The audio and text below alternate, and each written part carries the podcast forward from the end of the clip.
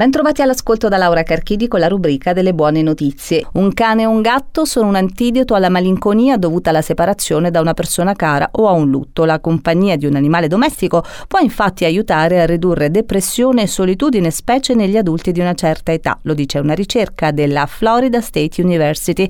Un animale domestico potrebbe aiutare a compensare la capacità di dare e ricevere amore, spiegano i ricercatori. Almeno qualcuno ha bisogno di me, posso occuparmene e mi apprezzerà, pensa la persona che è stata lasciata, ottenendo così un notevole conforto. Un programma basato sull'intelligenza artificiale è riuscito a progettare un nuovo farmaco in 46 giorni invece che negli 8 necessari in media ai ricercatori umani.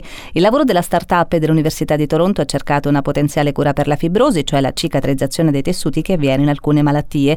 In tutto il processo ha richiesto 46 giorni e circa 150 mila dollari di fondi, valori molto inferiori a quelli dei metodi tradizionali. Questo studio, spiegano gli autori, illustra l'utilità del nostro modello per un design rapido di molecole facili da sintetizzare, attive contro un obiettivo specifico e potenzialmente innovative. Le cellule staminali tumorali, le fondamenta su cui crescono i tumori, si muovono dalla sede principale ad altri organi attraverso il sangue cambiando pelle per dare origine a metastasi. Ebbene, il primo studio che le ha isolate è stato messo a punto da ricercatori pugliesi. Noi le chiamiamo cellule camaleonte, hanno spiegato perché sono sempre le stesse che causano il tumore primario, ma per circolare nel sangue e uscire e entrare negli organi devono cambiare perle. Averle trovate, spiegano, apre la strada a nuove prospettive di diagnosi prima che si formino le metastasi. Ed è tutto, grazie per l'ascolto.